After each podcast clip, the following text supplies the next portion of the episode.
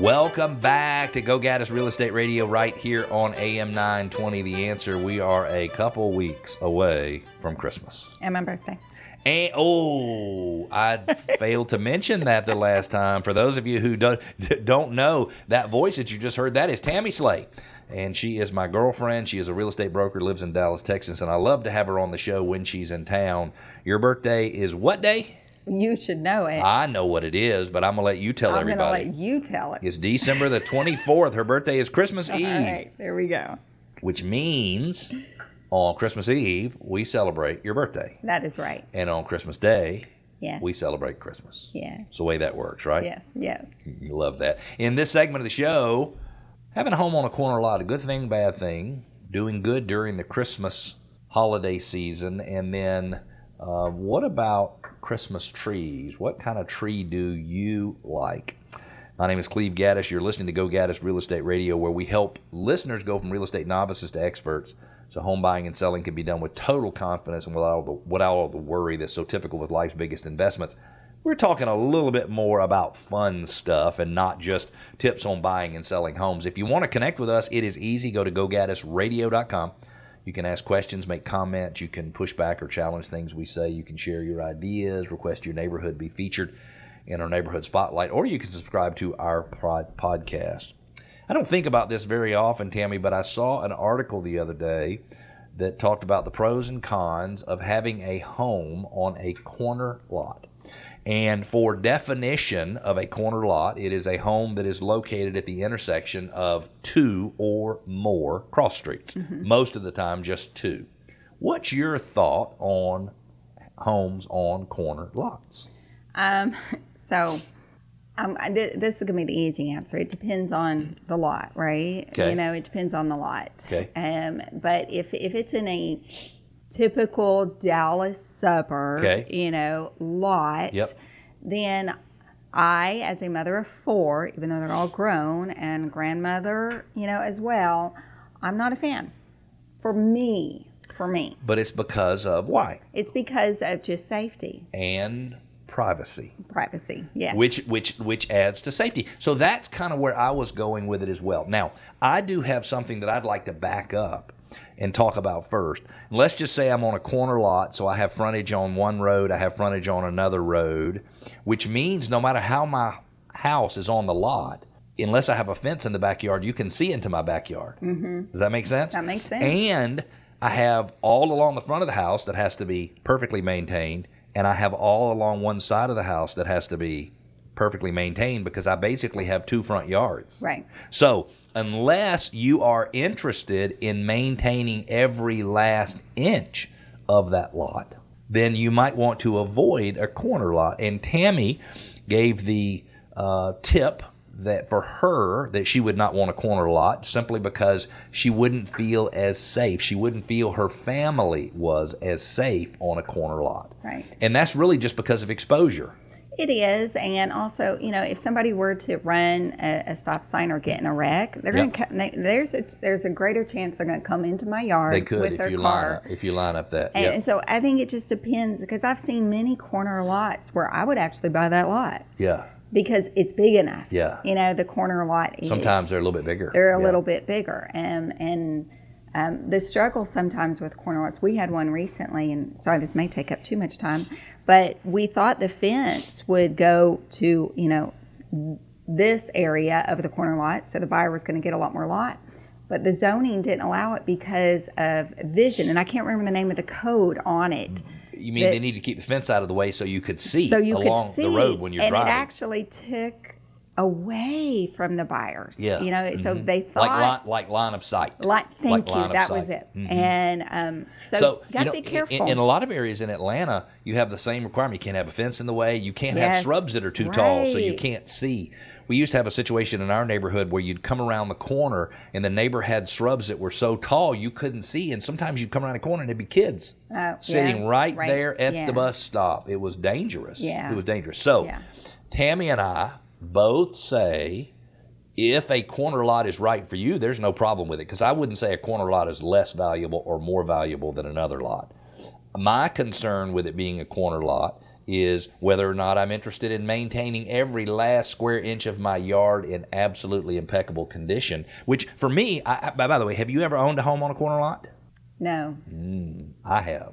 Okay. My very first home was on a corner lot, and I loved it. All right. But I was young. I had nothing else to do besides take care of the yard, and I had a beautiful yard and a sprinkler system and wonderful landscaping and plants in the backyard, and it was just beautiful.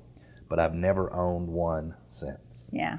because I didn't want the extra exposure. And I know that for my home to be adjacent to another home, I know that doesn't really make it safer. Somebody could still get in there. Sure. But to me, it seems like it would be safer because they would have to interrupt me and have a chance of disturbing me and interrupt my neighbor in order to get between my neighbor's house and my house. Yeah.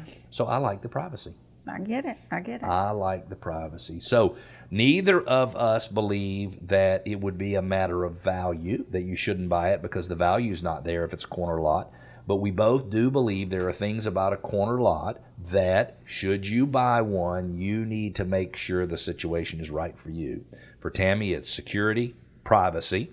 Uh, for me, it is the level of exposure and my required commitment to keeping the house looking good. You can't live on a corner lot and have stuff stored in your backyard because Yeah. people will see it. You got something you want to say? Um, just I don't I don't want listeners to confuse that when we say just because it's a corner lot, you know, value there or value not. Certainly, there's value in more land. So Yeah, yeah, don't yeah, yeah, yeah, confuse. yeah. You know, I don't want them to confuse Well, that and- we're and- saying. Yeah, sorry. I, what I meant was it doesn't decrease the value. Right, Sorry, I, right. I, I was. Thank you Yeah, for clarifying that. yeah. Yeah, that's very good. Some corner lots have a lot more land, and there's value in the land, not necessarily the aspect that it's a corner lot. Yeah. It's more attached to the land value. Yeah, that makes perfectly good sense. That makes perfectly good sense. So, if you have any questions about whether or not you should buy a home on a corner lot, 770 497 0000 is the number to call. This segment of the show is brought to you by the law firm of O'Kelley and Sorohan. They're a full service law firm with 26 offices throughout metro Atlanta. They specialize in residential real estate closings, including home purchases, refinance closings, corporate relocation, real estate contract review, and title insurance matters. They do it all. You can reach them at 770 497 1880. Tammy, we say on the radio show that we can sell any house in metro Atlanta for $28,000 more than neighbors of that home sold their home for. I believe you. Do you? I, I, I do, and I've, I've seen the way y'all have worked business over these last, you know, two and a half, three years. Yep. So I believe you. What is it that you think makes it where we sell those houses for more, if you had to guess? Um, it's the attention to detail. It's more hands-on.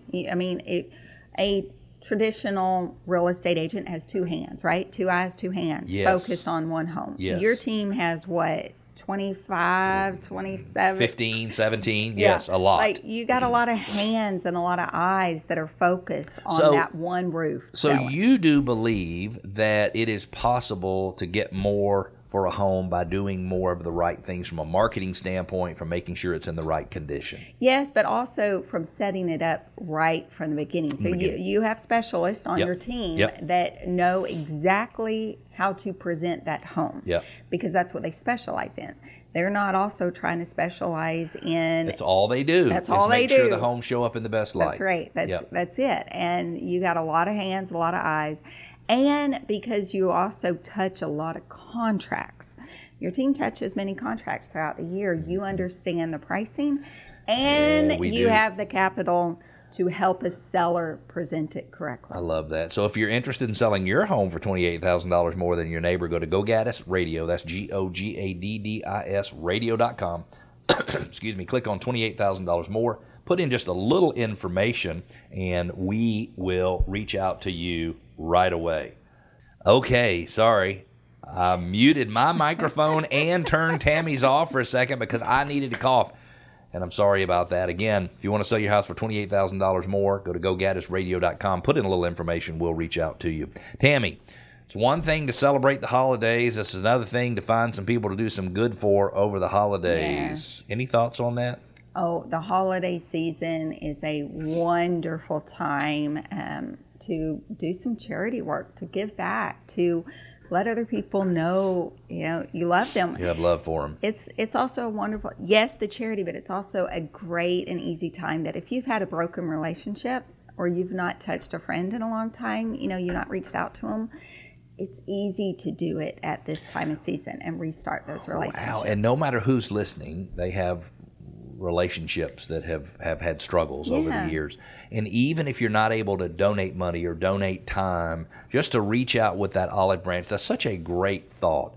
Uh, because it doesn't take much for me to reach out and say, "Hey, thinking of you, love you, sorry for what happened," and Right. not expect anything in return. And I think it's that last piece, me doing that without expecting anything in return. yes. I love yes. that. So if you are not ready to help other people during the holiday season and you're just focused on giving gifts to people you love, maybe you should put a list together of four or five people that you need to reach out to and see if you can rekindle a relationship or repair a relationship Yes. from the past. Okay, we've only got about a minute left in the segment. What type of Christmas tree do you like? Real or fake, artificial, flocked or not flocked? I I like fake trees. And, And you like fake trees for what reason? Uh, cleaning, like the the maintenance of it, and I know I know the tree. You And know, I keep and- it for and not a fire hazard in most It's cases. It's not a fire Yep. hazard. I don't Yep. have to water Yep. it. I don't have to keep cutting, you know, or buying a tree every single year. Budget friendly. Okay. Um, and I can keep and, and I can keep the same tree, but Yep. really it's just about the cleanliness of it, Yep. and I, it's easier to dispose of So- because I pack it up. For me, it's normally a real tree, but I just bought my first artificial tree. And in terms of whether or not flocked, because it was artificial and it was going to be permanent, I said not flocked. Yeah. We've got to take a quick break. When we come back in our neighborhood spotlight, we're featuring Ivy Chase in Dacula. If you're at home or away for the holidays, how do you handle it? Meaning, how do you handle it in your family? And what's your Christmas meal? We've got those subjects and more. Stick with us. We'll be back.